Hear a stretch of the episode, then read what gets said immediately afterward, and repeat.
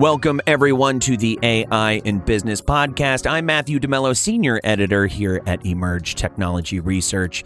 Today's episode is the second in a special series we're calling Beyond GPU, taking a look at edge AI computing challenges and solutions with help from guests at leading vendors and superscale global tech brands leading the most advanced hardware platform teams on the planet.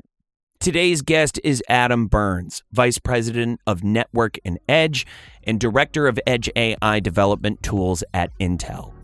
Adam joins us on today's program to talk about the challenges across sectors in leveraging computer vision and the infrastructure necessary to take advantage of emerging use cases in edge computing.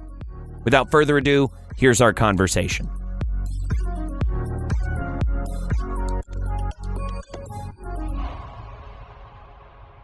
Adam, thank you so much for being with us on the program this week. Thank you, Matthew. I look forward to the conversation.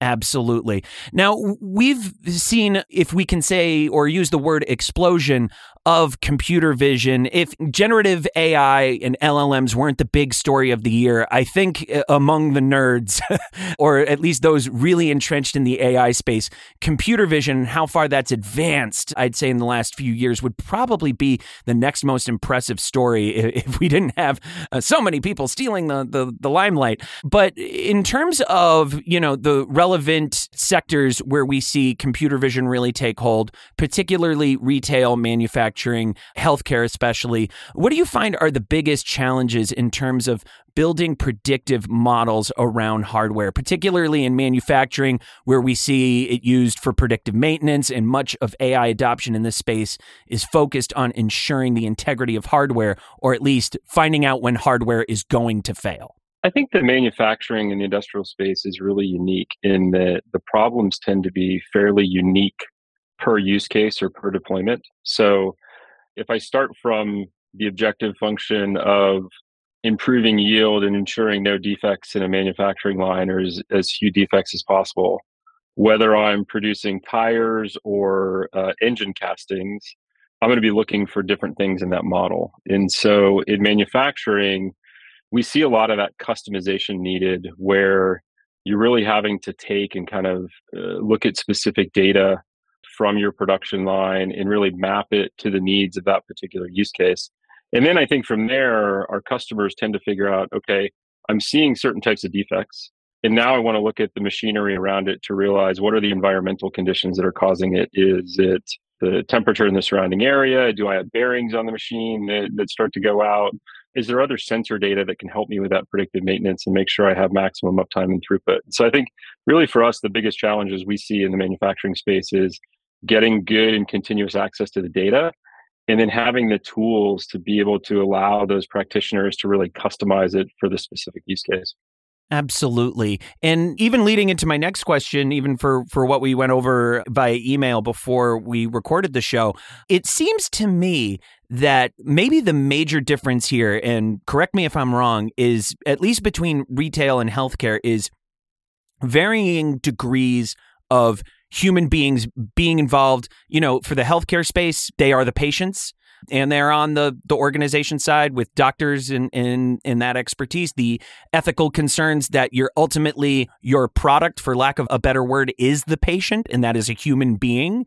And that carries all kinds of greater ethical concerns. Moving over to retail, it's a bit more like the manufacturing space in that your challenges are very, you know, between the shop floor of both sectors, very similar, almost in that for retail, you're trying to gather the same information, at least from the checkout, from the consumer process. That's happening in your facilities. Whereas, of course, for manufacturing, that's all taking place on the outside, and only the manufacturing's taking place on the inside. What are you seeing differ in terms of retail and healthcare when it comes to their use of computer vision? Yeah, I think in all cases, you're trying to automate various tasks. And then like you mentioned with healthcare and retail, you're also trying to improve a patient outcome or improve a patient experience or improve a customer experience, right? In manufacturing, a lot of times you're really just focusing on, especially in these high speed processes, can I add new information or data that's added to automating and operating the factory floor? And in those cases, sometimes the human is in the loop sort of at the end of the process to really optimize or address issues. In retail, you'll see AI used in a couple different ways. One is, can I improve that customer experience? So last year with Chipotle, we and PreciTaste, we demonstrated at Intel Innovation a use case in which PreciTaste could look at, in fast food and quick serve delivery, do I have the ingredients there I need to meet that customer demand at the point it's required? And am I firing in the back of the kitchen, when I need it, to make sure as many people are in the line can be served given the quantity of prepared food I have on hand?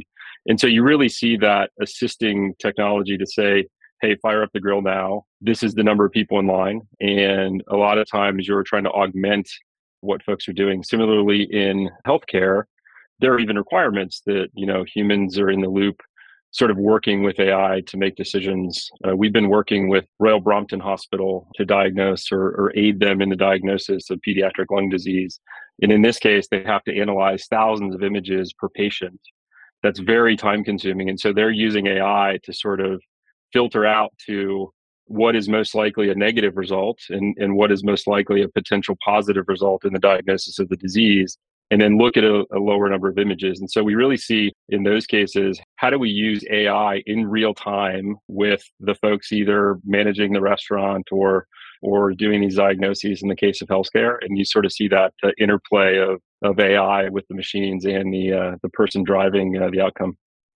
And just in terms of even the headlines that, business leaders are seeing out there, in my view, and maybe this is purely anecdotal, you can shoot me down if this is not what you're seeing, but I feel as though that computer vision, as I was kind of saying in the intro to my first question, there's been at least an explosion in the capability.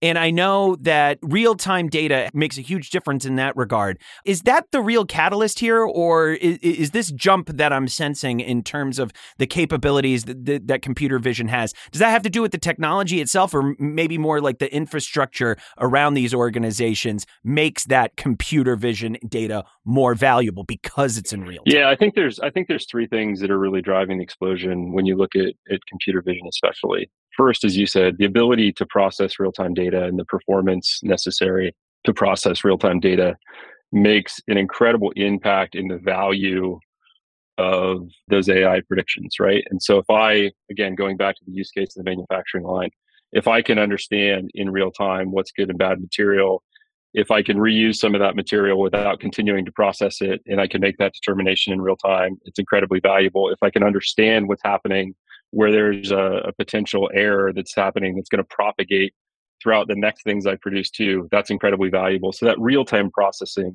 is absolutely critical. I think the other thing we've seen is, kind of evolving from where we were with computer vision several years ago to the current state of AI. Models are just tremendously flexible and accurate. And if I can feed a model reasonable data, it's going to come out with a pretty accurate outcome. And so the trust in the technology and the ability to really map it to my specific needs from a computer vision standpoint has gone through a major step function in kind of the relative performance and accuracy of the models. And then lastly, the tools are getting better. So, I'm getting to the point where I can customize those models per use case. I can do so with less data and really allow practitioners to get in there and use their expertise. The subject matter experts in the factory can use their expertise to really brand these models with new and advanced tools, some from Intel, some from others. That's really moving it through the state of the art. So that real-time responsiveness makes the data and the insights more valuable. You get more accuracy and the improvement in the models, and then the ability to customize them to really what I need in my specific use case is improving, and it's getting much more approachable and easier to use. Absolutely. And you mentioned customization right there. And just from your first answer, talking about manufacturing, where kind of the problem is that all the use cases are so unique, and it sounds like you need a tailored tool, and computer vision has just caught up to the point where it can be customizable in that way to fit these individual use cases for the sector. Do I have that right? Yeah, and it's not as though I have to get a million images and completely retrain a large model from scratch. The tools have improved to where I can take a small number of images, hundreds or small, low thousands of images, or even lower, and really customize and fine tune that model with much fewer training resources. In some cases, I can do that on like a workstation platform. And so that's where, the cost of that fine tuning and being able to do that without having to build a new ground up model has really changed the game. Of course. Now, I know this is a difficult question. Your first answer was, you know, in manufacturing, all the use cases are unique. Do they fall into basic, even food groups, for lack of a better way of putting it, in terms of how business leaders can talk about the general challenges and where computer vision can fit in to address those challenges? Yeah, I think there's different types of models and classes of AI, if you sort of start from that perspective. You know, a lot of what we see is sort of, you know, detection of defects. I'm looking for a specific type of defect, or I'm looking for anomaly where something doesn't look like it should. So that's kind of one class of model. Can I find a sort of a known defect, or can I see when there's an aberration and something's not quite right? The second sort of class we see is then we start to look at using computer vision to understand the environment. So say either, you know, if I'm placing something on a circuit board, is there misalignment? If I'm looking at the machine itself, is there misalignment in the way the machine's operating? This is important in things like robotics, where you really need fine-tune control over the system.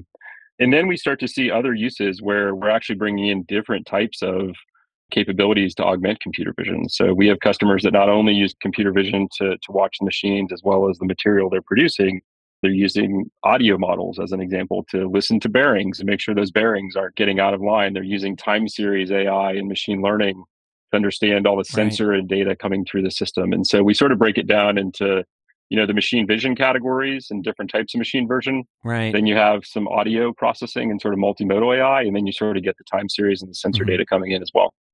So in your last answer, you talked about how, you know, computer vision comprises even a larger sense of sensorial gathering. I know from the auto manufacturing space that sensor fusion makes a complete difference merely in the area of driver safety and improving automatic vehicles and in self, you know, the precursor to self-driving vehicles that we're seeing take to the road right now. Is it under computer vision to blend these different kinds of sensors to gain deeper insights into what's going on, you know, in these workplaces from factories to retail outlets?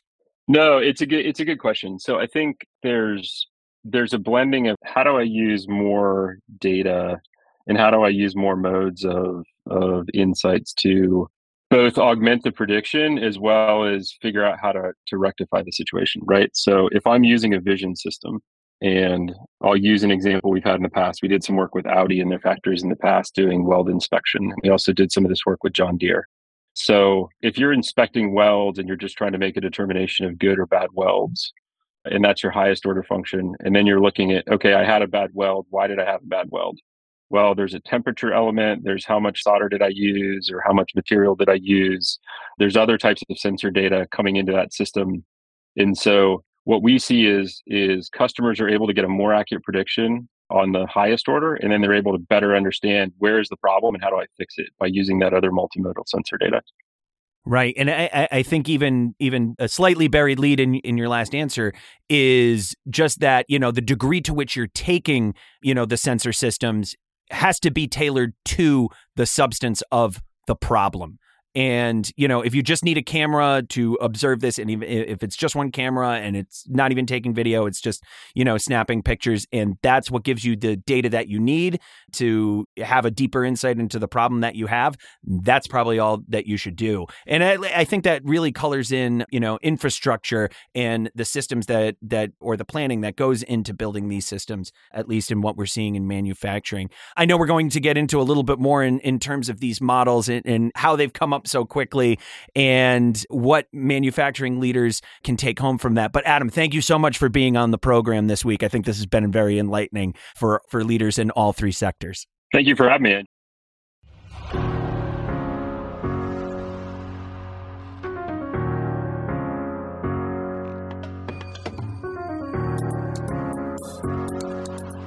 And before we wrap up today's episode, I just want to promote the other stellar episodes we have in this series. Don't forget to check out our premiere with Mark Heaps, Vice President of Brand and Creative at Grok, talking about the challenges and solutions for AI hardware from infrastructure to deployment. Very comprehensive episode going through every stage of the process, especially for developing generative AI models, which I know is a hot topic right now. Coming up next in the series on September 23rd is Peter Tu, Chief Scientist for Computer Vision at GE Research.